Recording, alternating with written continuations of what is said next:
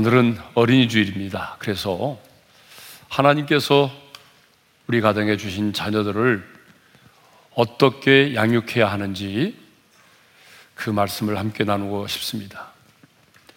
어, 자녀를 낳는 것도 중요하지만요, 자녀를 양육하는 것은 훨씬 더 중요합니다. 그래서 삼손의 아버지 마노아는요, 천사가 나타나서 임신하지 못한 아내가 임신하게 될 것이라는 말을 전하였을 때에 이렇게 대답했습니다. 자, 우리 사사기 13장 12절의 말씀을 읽겠습니다. 다 같이요. 이 아이를 어떻게 기르며 우리가 그에게 어떻게 행하리까? 삼손의 아버지 마노아는 자식을 주신다는 소식을 들었을 때 기뻐하고 즐거워하기보다는 먼저 이 아이를 어떻게 기르며 부모로서 이 아이를 어떻게 이 아이를 위해서 어떻게 행해야 할 것인가를 걱정했던 것입니다. 아, 그렇습니다. 지금 우리는 어느 때보다도 자녀를 밝고 건강하고 경건한 하나님의 사람으로 키우기에 어려운 시대를 살아가고 있습니다. 지금 우리 자녀들은요, 믿음을 지키며 거룩한 하나님의 사람으로 살아가기에 너무나 힘든 세상 속에 살고 있습니다. 이 세상이 얼마나 음란하고 폐역한지 모릅니다. 여러분 뉴스를 보셨겠지만 얼마 전엔요, 아들의 집을 방문한 한 아버지가 자신을 쳐다보았다는 그 이유만으로 한 청년에 의해서 무차별적으로 폭행을 당하는 그런 일이 있었습니다. 우리 청소년들에게 야, 너 욕하지 말고 얘기해봐. 욕 빼고 얘기해봐. 그러면 말을 제대로 할 수 없을 만큼 그렇게 욕설과 폭력이 난무하는 세상입니다. 이 치열한 경쟁 속에서 경쟁에 뒤처지기라도 하게 되면 자신의 모든 것이 끝났냐 가장 먼저 자살을 생각하고 하나밖에 없는 자신의 생명을 쉽게 끊어버리는 그런 세상 가운데 우리 자녀들이 살아가고 있습니다. 안타깝게도 우리 청소년들의 사망의 원인 1위는 암이 아니라 자살입니다. 청소년 10명 중에 3명은 스마트폰이 없으면 일상의 삶이 불가능할 정도로 중독되어 있다고 합니다. 그리고 뉴스를 보게 되면 지금 집을 나와 떠도는 가출 청소년이 무려 20만 명이나 된다고 합니다. 자, 이런 사회적인 상황을 보게 되면 하나님이 내 가정에 주신 자녀를 밝고 건강한 하나님의 사람으로 키우는 것이 정말 힘들어 보입니다. 그러면 이런 세상 속에서 우리는 어떻게 하나님께서 내 가정에 맡기신 자녀를 경건한 하나님의 사람으로 양육할 수 있을까요? 까다롭고 예민한 내 아이를 어떻게 밝고 건강한 하나님의 사람으로 양육할 수 있을까요? 하나님께서 우리 가정에 맡긴 이 사랑하는 자녀를 어떻게 우리가 당당하고 선한 영향력 있는 하나님의 사람으로 양육할 수 있을까요? 오늘 하나님은 우리에게 말씀합니다. 첫째로 너희 자녀를 노엽게 하지 말라고 말씀하십니다. 자, 본문 4절 상반절의 말씀을 우리 함께 읽겠습니다. 다 같이요. 또 아비들아 너희 자녀를 노엽게 하지 말고 골로새서 3장 21절에도 보게 되면 이런 말씀이 있어요. 함께 읽겠습니다. 다 같이요. 아비들아 너희 자녀를 노엽게 하지 말지니 낙심할까 함이라. 자, 이렇게 하나님께서 부모들에게 자녀를 노엽게 하지 말라, 노엽게 하지 말라라고 반복하여 말씀하시는 것을 보면 이 땅에 부모된 우리들이 자녀를 노엽게 하는 일들이 많다는 것을 알 수 있습니다. 그렇습니다. 부모는 도리어 내가 자식들로부터 더 많은 상처를 받고 살아간다고 생각하지만 자녀들 역시 부모의 노여움으로 인하여 많은 아픔과 상처를 가지고 살아가고 있는 것입니다. 그러면 왜 자녀를 노엽게 하지 말라고 말씀하십니까? 골로새서 3장 21절의 말씀을 다시 한번 읽겠습니다. 다 같이요. 아비들아 너희 자녀를 노엽게 하지 말지니 낙심할까 함이라. 부모의 노여움이 자녀를 낙심케 할 수 있기 때문입니다. 그렇습니다. 자녀를 노엽게 하는 것은 자녀의 마음 속에 큰 상처를 주고 분노의 감정 속에 생활하게 하는 것입니다. 그러니까 노엽게 하지 말라고 하는 말은요, 자녀들에게 상처를 주지 말라. 자녀를 화나게 하지 말라는 말씀이죠.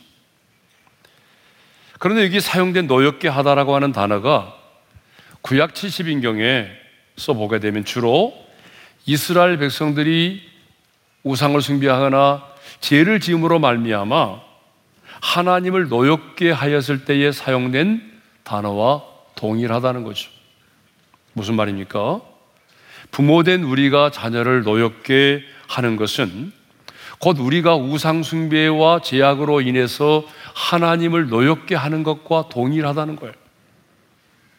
그러므로 부모는 하나님께서 내 가정에 맡기신 자녀를 노엽게 하지 말아야 합니다.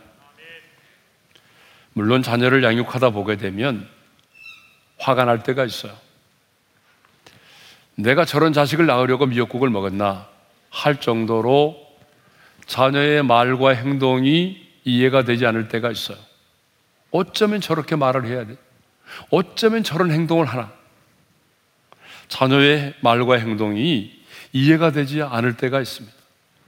그래서 분노의 감정을 다스리지 못하여 자녀에게 막말을 하고 폭력을 쓰기도 하고 심지어는 나가서 죽으라고 악담하며 저주를 퍼붓는 부모들이 있습니다.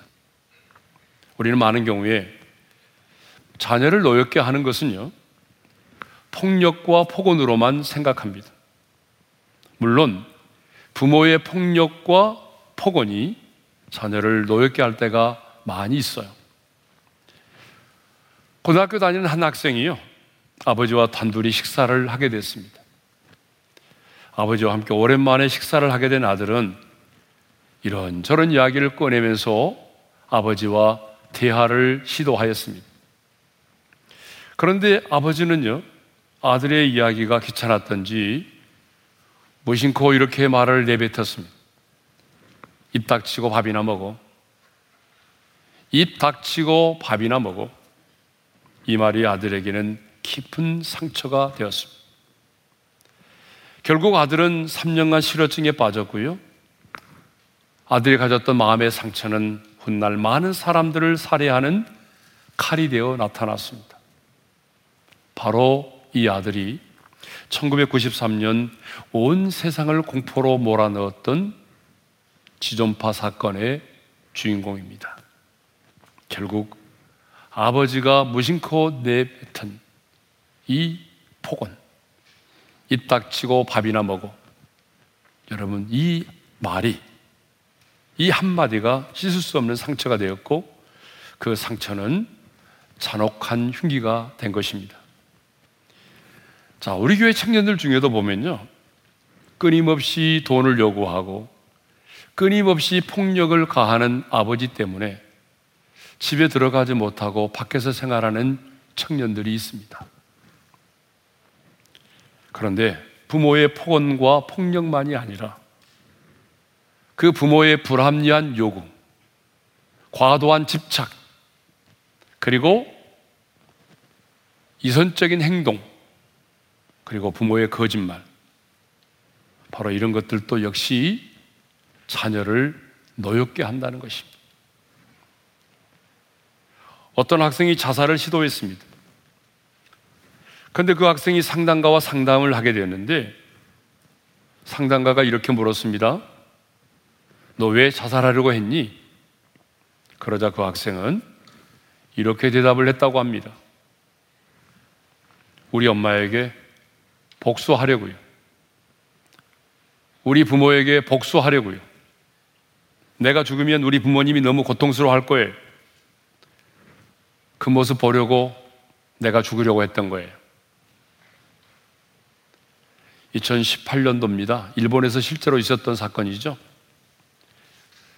의대에 지나가여 의사가 되라는 엄마의 강요에 의해서 9년 동안 재수를 하고 간호사가 된 후에도 엄마에게 일거수 일투족을 감시당한 30대 딸이 흉기로 엄마를 찌르고 시신까지 유기한 끔찍한 사건이 있었습니다.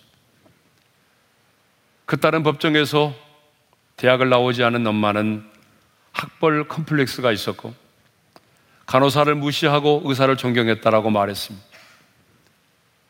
내 딸을 반드시 의사를 만들고야 말겠다고 하는 이 어머니의 집착이, 어머니의 잘못된 집착이 딸을 노엽게 하였고, 이런 엄청난 불행을 초래하였던 것입니다.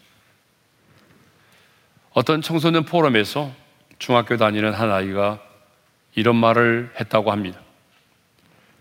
자신이 다니는 교회에서 가정 세미나를 하게 되었는데 자신이 엄마와 함께 그 세미나에 참여를 했다는 것입니다.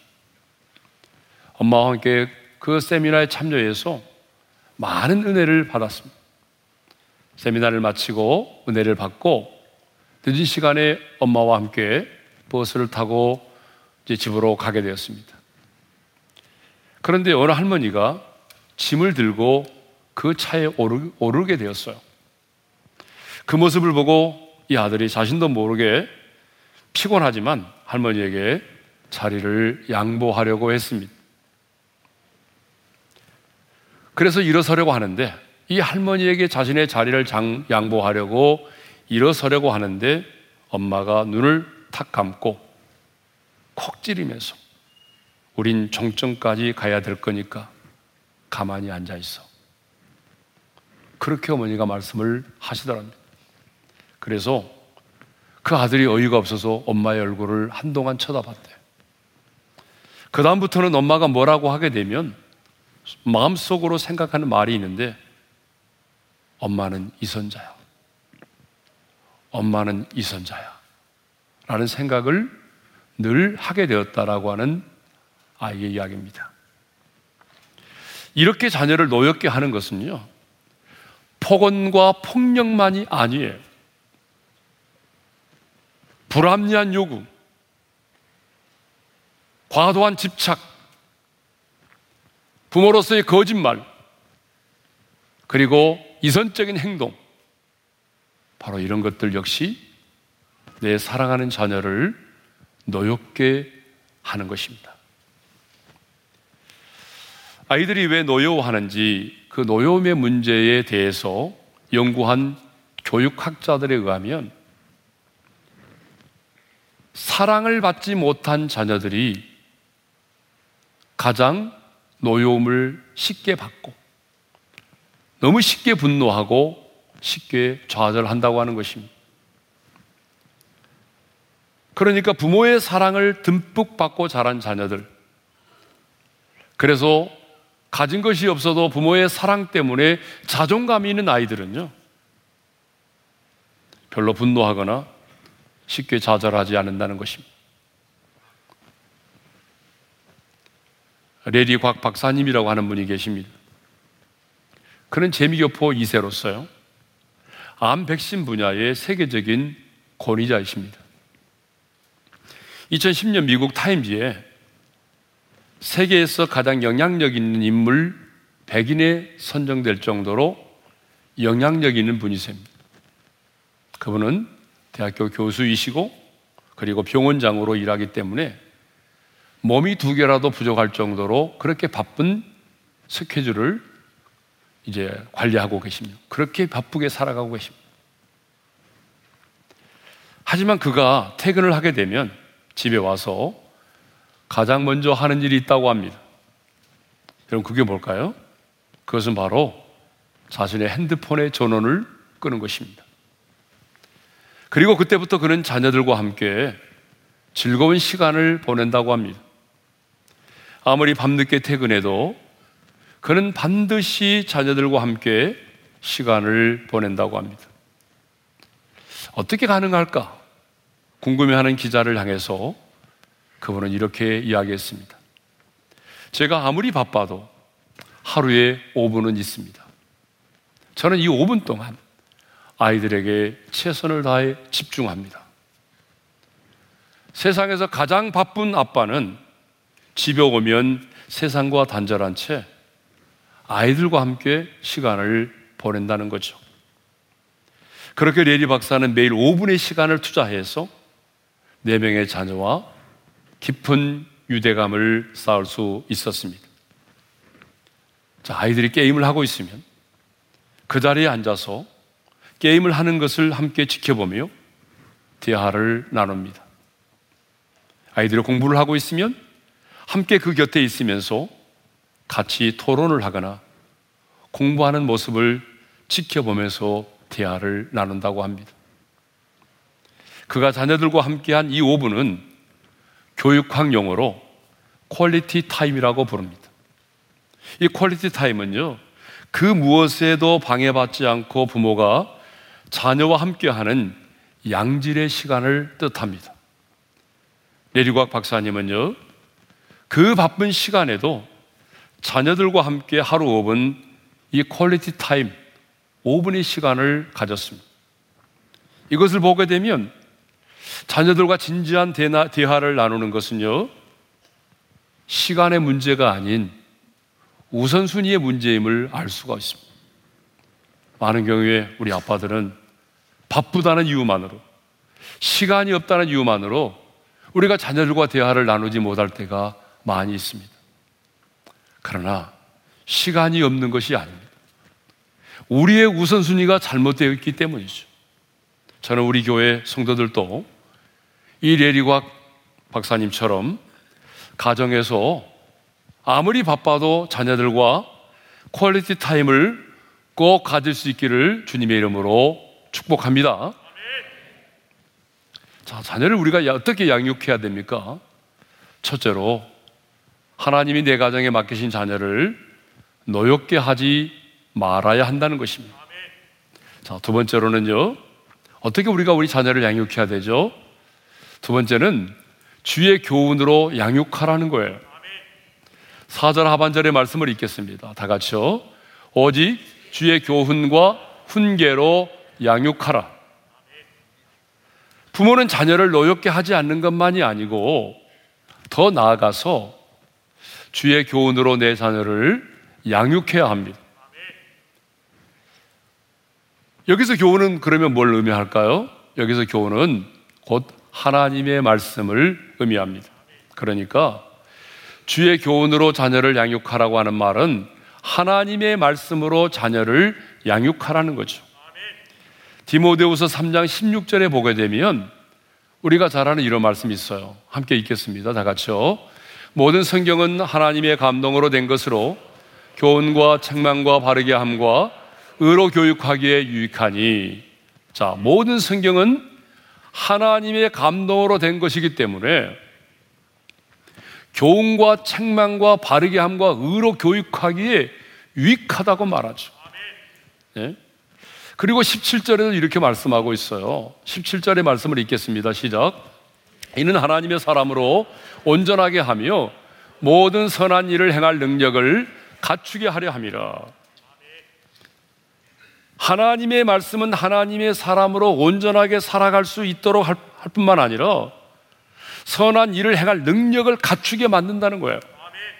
한마디로 말하면 하나님의 말씀은 하나님의 사람으로 하여금 하나님의 사람답게 살아갈 수 있도록 만들어 준다는 거예요. 또 시편 119편 105절 우리가 너무 잘 아는 말씀인데요. 한번 읽어 보겠습니다. 다 같이요. 주의 말씀은 내 발의 등이요 내 길의 빛이니이다. 그렇습니다. 하나님의 말씀은 내가 가는 길에 등이 되요 빛을 비춰준다는 것입니다. 내가 거는 인생의 걸음걸음마다 넘어지지 않도록 나의 가는 길에 빛이 돼서 나를 인도해 준다는 것입니다. 여러분 하나님의 말씀은요 우리의 인생의 나침판과 같아요. 예? 그러므로 하나님의 말씀을 의지하여 사는 자는요, 실족함이 없습니다. 뭐 제가 그렇게 말하는 게 아니고, 그렇게 인생을 살았던 다윗의 고백입니다. 자, 10편 37편 31절의 말씀을 읽겠습니다. 다 같이요. 그의 마음에는 하나님의 법이 있으니 그의 걸음은 실족함이 없으리로다. 누가 실족하지 않습니까? 그 마음에 하나님의 법이 있는 사람, 그 마음에 하나님의 말씀이 있는 자는 실족하지 않는다라고 말하죠. 그렇습니다. 그러면 이 말을 다른 말로 말하면 왜 실족합니까? 그 마음에 하나님의 법, 하나님의 말씀이 없기 때문이라는 거죠. 마음에 하나님의 말씀이 있어서 그 말씀이 살아 역사하면 여러분 하나님의 말씀이 그 안에 있는 자는 하나님의 말씀 안에 거하는 자는 실족하지 않습니다. 남들이 볼 때는 끝난 것처럼 보여도 다시 살아납니다. 남들이 보면 이미 기울어진 것처럼 보여도 하나님의 말씀이 그 안에 있고 하나님의 말씀이 그 안에 살아 역사하는 사람은 다시 일어섭니다. 그러므로 우리는요, 하나님의 말씀으로 내 자녀를 양육해야 합니다. 그리고 내 사랑하는 자녀들로 하여금 하나님의 말씀 안에 거하도록 해야 합니다. 끊임없이 하나님의 말씀을 읽고 하나님의 말씀을 묵상하고 하나님의 말씀을 암송하고 그리고 그 하나님의 말씀 안에 내 자녀들이 거하도록 해야 하는 거죠. 어린 주일을 앞두고요. 읽은 책이 하나 있습니다. 뭐 내용이 너무 과격하기 때문에 적극적으로 권장하지는 않겠습니다만은 참고는 할 수 있습니다. 아, 이분이 하은이 엄마인데요. 김선미 씨가 쓴 18년 책 육아입니다. 제목이 좀 그렇습니다. 발음하기가 조금 그래요. 18년 책 육아.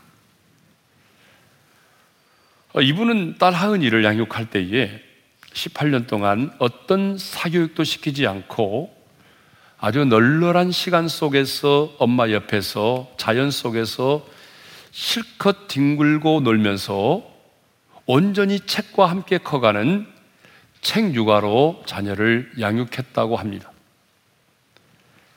갓난 아이 때도요, 아이가 밤이 무서워 잠을 자지 않으려고 할 때가 있잖아요.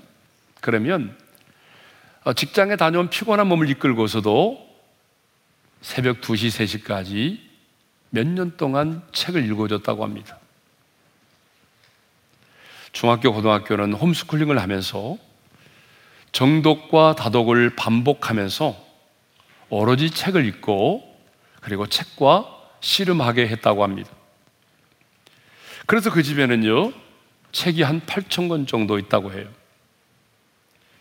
어, 지금 우리 부모님들은요, 아이가 칭을 대고 아이 칭을 대거나 아이가 막 울게 되면 아이를 조용히 하도록 하기 위해서 때로는 자신의 시간을 좀 갖기고 싶어서 어린아이의 손에 스마트폰을 들려줄 때가 참 많아요. 그런데 이분은요, 집에 TV도 없고, 그리고 스마트폰도 아닌 문자와 전화만 할 수 있는 2G폰만 갖겠다고 합니다.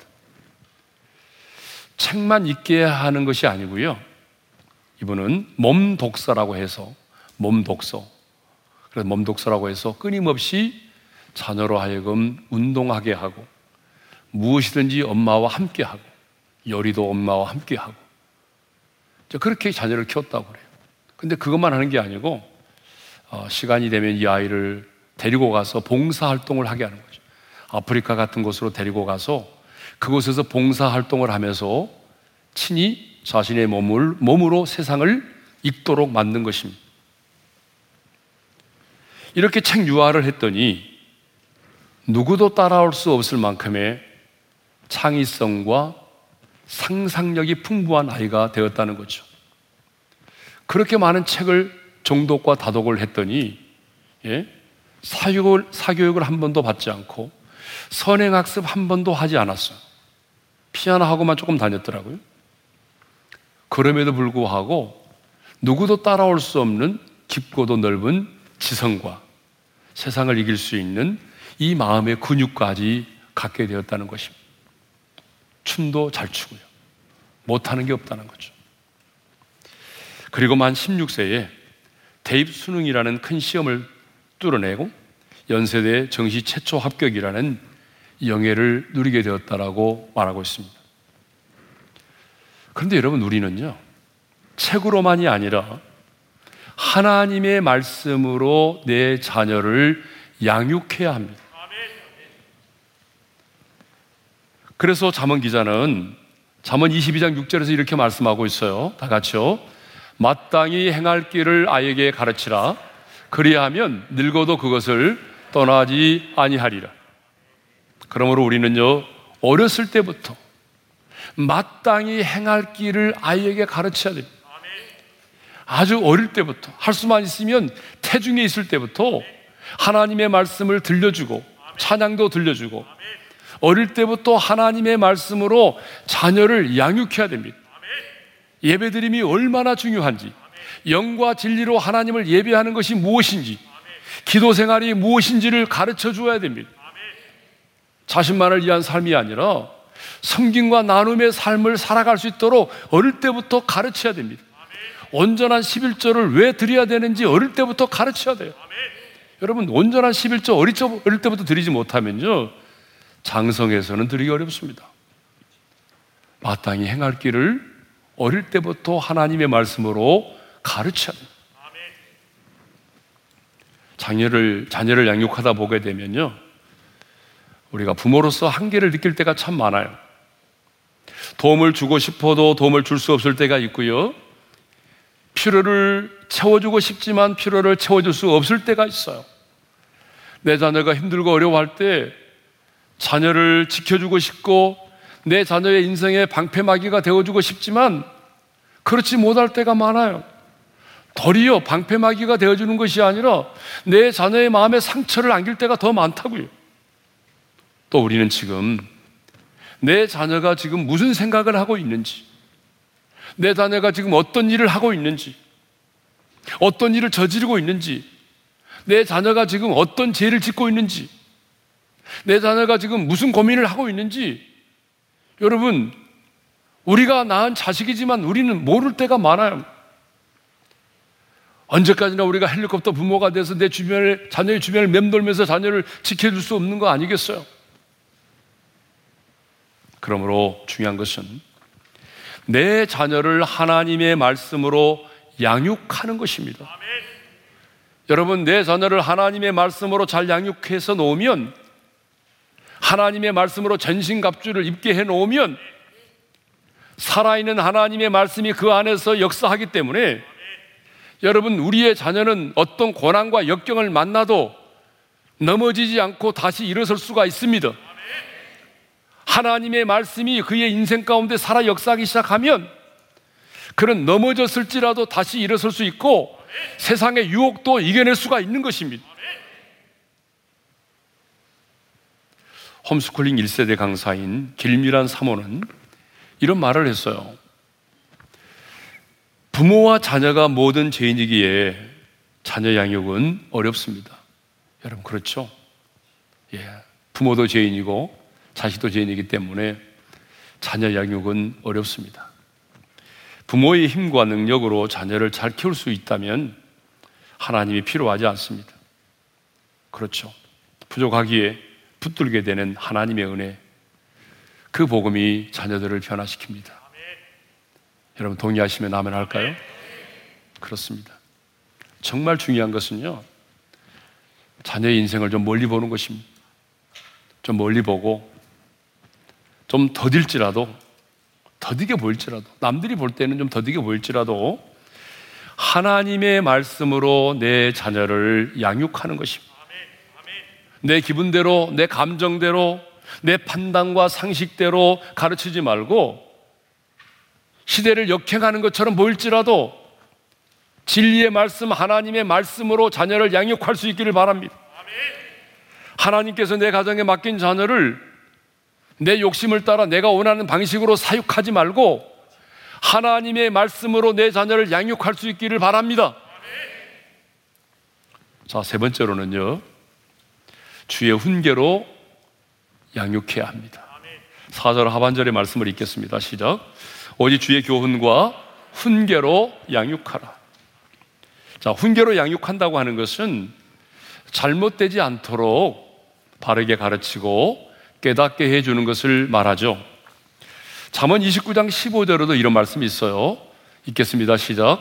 채찍과 꾸지람이 지혜를 주거늘 임의로 행하게 버려둔 자식은 어미를 욕되게 하느니라. 이 채찍과 꾸지람이 뭐예요? 훈계잖아요. 예? 그런데 이 채찍과 꾸지람, 이 훈계가 자식에게 지혜를 줄 뿐만 아니라 훈계하지 않고 자녀를 사랑한다는 마음에서 훈계하지 않고 임의로 행하게 버려둔 자식은요, 언젠가는 어미애를, 그 어머니를 욕되게 만든다는 거예요. 그러니까 여러분 지금 내 자녀를 훈계해야 된다는 거죠. 정말 자녀에게 문제가 생기면요. 그때서야 내 자녀가 그럴 줄 몰랐다라며 탄식하는 부모들이 정말 많습니다. 내 자녀에게 갑자기 어떤 사건이 생기고 문제가 생기면 부모들이 이구동성으로 하는 말이 있어요. 나는 내 자녀가 그럴 줄 몰랐어요. 내 자녀가 그럴 줄 몰랐다라고 말해요. 그래서 교육학자들은요, 한결같이 문제 부모는 있어도 문제 아이는 없다라고 말을 하는 것입니다. 부모된 우리는 자녀들에게 아낌없는 많은 칭찬과 격려를 해줘야 합니다. 하지만 잘못할 때는 어떻게 해야 되죠? 바르게 잡아줘야 합니다. 그러니까 부모는 자녀들에게 마땅히 해야 할 일을 가르칠 뿐만 아니라 부모된 우리는 마땅히 해서는 안 되는 일을 하지 않도록 해야 된다는 거죠. 해야 될 일만 가르치는 것이 아니라 해서는 안 된 일을 하지 않도록 만들어주는 것이 부모의 책무라는 거죠. 그래서 훈계가 필요한 거예요. 우리들 주변에 보게 되면요. 뭐 정말 부족한 게 없는데 모든 것이 완벽한 것처럼 보이는데 자녀를 제대로 양육하지 못하고 자녀를 훈계하지 못해서 여러분 무너진 가정들이 얼마나 많습니까? 예? 뭐 대표적으로 성경에 엘리 제사장의 가정이 그렇습니다. 엘리 제사장의 두 아들은요 하나님께 드리는 제사를 멸시하고 회막에서 수송되는 여인과 동침을 하는 아주 끔찍한 죄를 지었어요.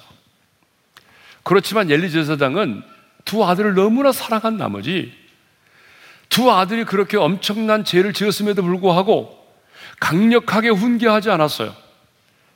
그러자 하나님이 엘리 제사장에게 이렇게 말씀하십니다. 다 같이 읽겠습니다.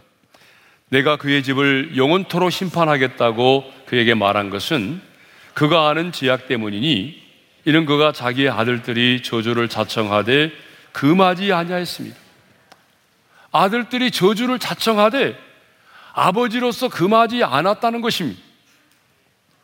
그 결과가 어떻게 됐어요? 그 아들이 전쟁터에서 죽게 됐잖아. 두 아들이 한꺼번에. 그리고 그 비보를 들은 아버지 자신도 뒤로 넘어져서 목이 부러져 죽었잖아요.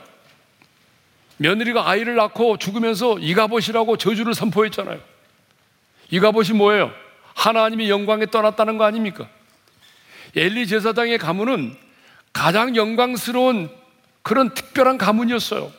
그런데 자녀를 제대로 양육하지 못하고 훈계하지 못해서 하나님의 영광에 떠나버리는 저주스러운 가문이 되고 말았어요. 이렇게 훈계가 중요합니다. 근데 요즘 부모님들은요, 훈계를 잘 못합니다. 훈계를 하라고 하면 소리만 지르고 폭언과 폭력을 일삼습니다. 그러나 여러분, 폭언과 폭력은 훈계가 아닙니다. 진짜 훈계는요, 여러분, 사랑으로 하는 것입니다. 사랑의 마음과 감정이 생기지 않으면 여러분 절대로 훈계하지 마십시오. 분노의 감정을 가지고 훈계를 하는 것은 내 자녀에게 씻을 수 없는 상처를 갖게 하는 것입니다.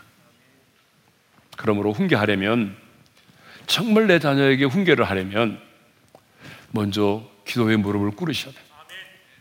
성령님, 내게 기름 부어 주십시오. 내 마음에 사랑의 감정을 주십시오. 그래서 성령께서 정말 기름 부으시고 성령께서 내 자녀를 진정으로 사랑하는 마음을, 마음을 주셨을 때에 비로소 그때에 내 자녀에게 훈계를 해야 합니다. 그 훈계를 하되 어떻게 해야 됩니까? 부부가 함께 동일한 규칙을 가지고 해야 합니다. 아빠는 훈계하는데 엄마는 옆에서 잘못된 말을 하는 거죠. 당신이 이해를 잘못하고 있어. 그런 게 아니야.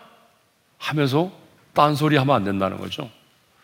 훈계는 부부가 동일하게 그리고 동일한 규칙을 가지고 그리고 단호하게 그리고 일관된 태도로 해야 된다는 것입니다. 훈계는 단호하게 해야 돼요. 그리고 일관된 태도가 필요해죠. 그러면 상황에 따라서 달라지면 안 되잖아요. 지난번에는 이렇게 말씀하시더니 상황이 이렇게 바뀌니까 이런 상황 속에서 이렇게 말씀하시면 그는 훈계가 아니에요. 그래서 여러분 자녀를 훈계할 때는 부모가 같이 그리고 동일한 규칙을 가지고 그리고 강하게 하되 일관되게 해야 됩니다. 그리고 일대일로만 해야 합니다. 누군가가 옆에 있으면 절대로 안 되는 거죠. 일대일로만 여러분 훈계를 하셔야 됩니다. 정말 내 자녀를 사랑한다면 우리는 내 자녀를 하나님의 말씀으로 주의 사랑을 가지고 훈계를 해야 합니다. 오늘은 어버이 주일, 어린이 주일입니다. 어린이 주일. 그래서 우리가 우리에게 주신 자녀를 어떻게 양육해야 할 것인지를 함께 나눴습니다. 여러분 어떻게 양육해야 되죠? 첫째로 내 자녀를 노엽게 하지 말아야 합니다. 다음에는요 주의 교훈 하나님의 말씀으로 자녀를 양육해야 합니다. 세 번째로는 주의 사랑을 가지고 자녀를 훈계해야 합니다.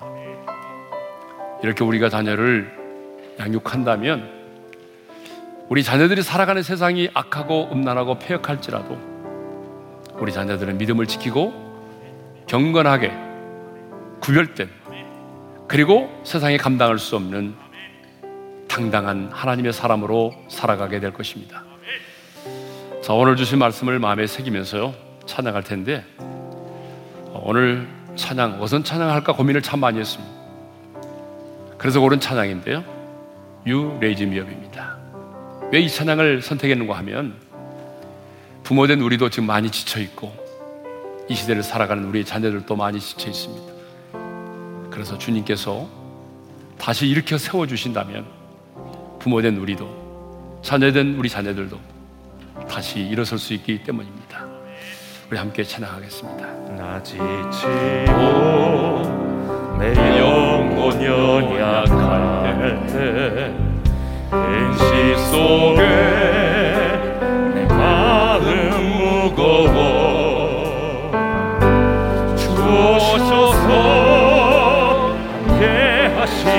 하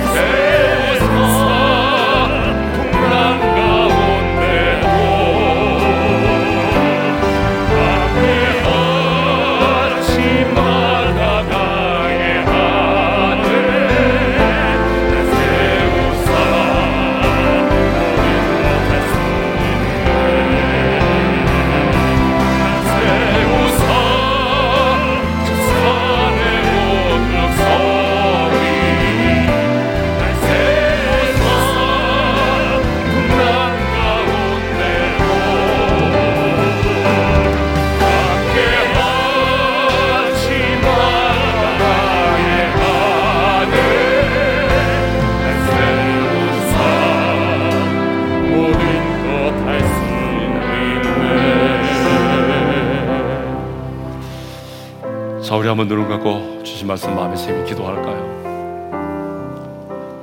오늘 주님 우리에게 말씀합니다. 너의 자녀는 내 소유가 아니에요. 그렇습니다. 자녀는 하나님이 우리 가정에 맡기신 하나님의 아들과 딸입니다. 이렇게 음란하고 폐역한 세상, 이 악한 세상에서 어떻게 내 자녀를 양육해야 할까? 하나님 우리에게 말씀하십니다. 내 자녀를 노엽게 하지 마라. 폭언과 폭력만이 아니라 불합리한 요구도 부모로서의 과도한 집착도 부모의 거짓말과 이선적인 행동도 내 자녀를 노엽게 한다는 것입니다. 사실 우리는 자녀를 양육한다고 하면서 내 자녀를 노엽게 할 때가 얼마나 많았습니까?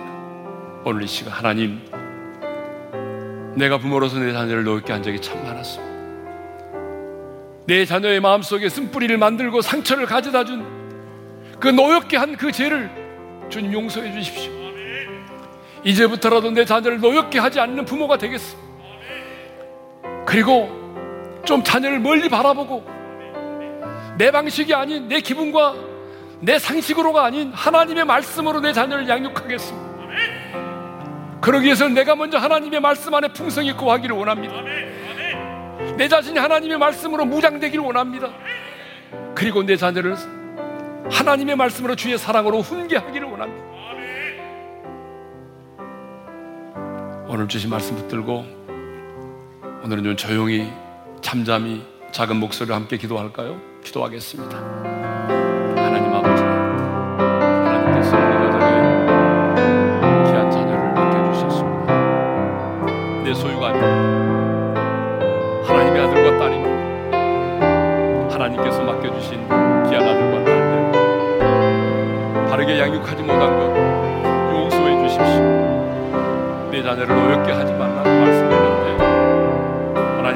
하나님 우리의 폭언과 폭력 때문에 과도한 집착과 불합리한 요구와 거짓말과 이선적인 행동을 통했습니다. 내 자녀를 노엽게 했던 것을 주님 용서하여 주시옵소서. 이제는 내 자녀를 노엽게 하는 것이 아니라 하나님의 말씀으로 내 자녀를 양육하기를 원합니다. 좀 뒤떨어진 것처럼 보일지라도 시대에 맞지 않는 것처럼 보일지라도 내 상식과 내 기분과 내 생각대로 자녀를 양육하는 것이 아니라 하나님의 말씀으로 내 자녀를 양육하게 도와주십시오. 내 사랑하는 자녀들이 하나님의 말씀을 암송하고 읽고 묵상하고 하나님의 말씀 안에 풍성히 거하게 도와주셔서 그 말씀 때문에 실족하지 않도록 도와주시기를 원합니다. 하나님 아버지 오늘 내 사랑하는 자녀들 정말 주님의 사랑의 감정을 가지고 그들이 잘못된 길로 나갈 때 훈계할 수 있기를 원합니다.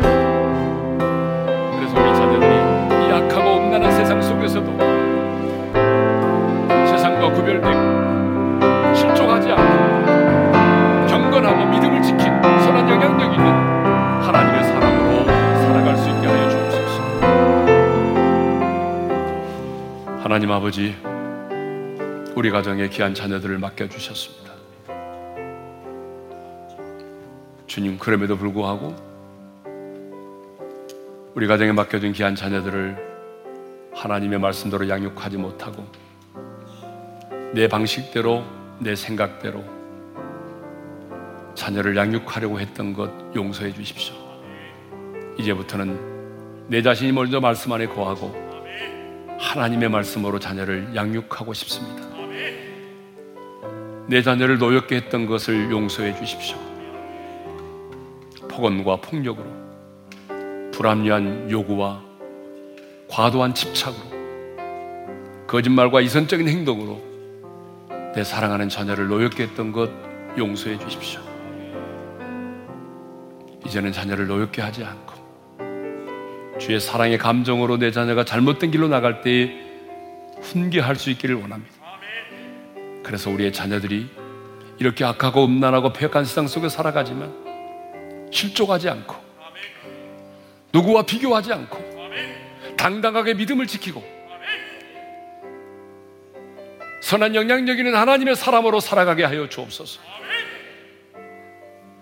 이제는 우리 주 예수 그리스도의 은혜와 하나님 아버지의 영원한 그 사랑하심과 성령님의 감동, 감화 교통하심 하나님 내 가정에 맡긴 자녀를 노엽게 하지 않고 주의 교유, 교훈과 훈계로 양육하기를 원하는 그래서 우리의 자녀들이 이 땅에 살아가는 동안에 구별되고 경건하고 믿음을 지키며 선한 영향력 있는 하나님의 사람으로 당당하게 살아가기를 소망하는 모든 지체들 위해 이제로부터 영원토로 함께 하시기를 축원하옵나이다. 아멘.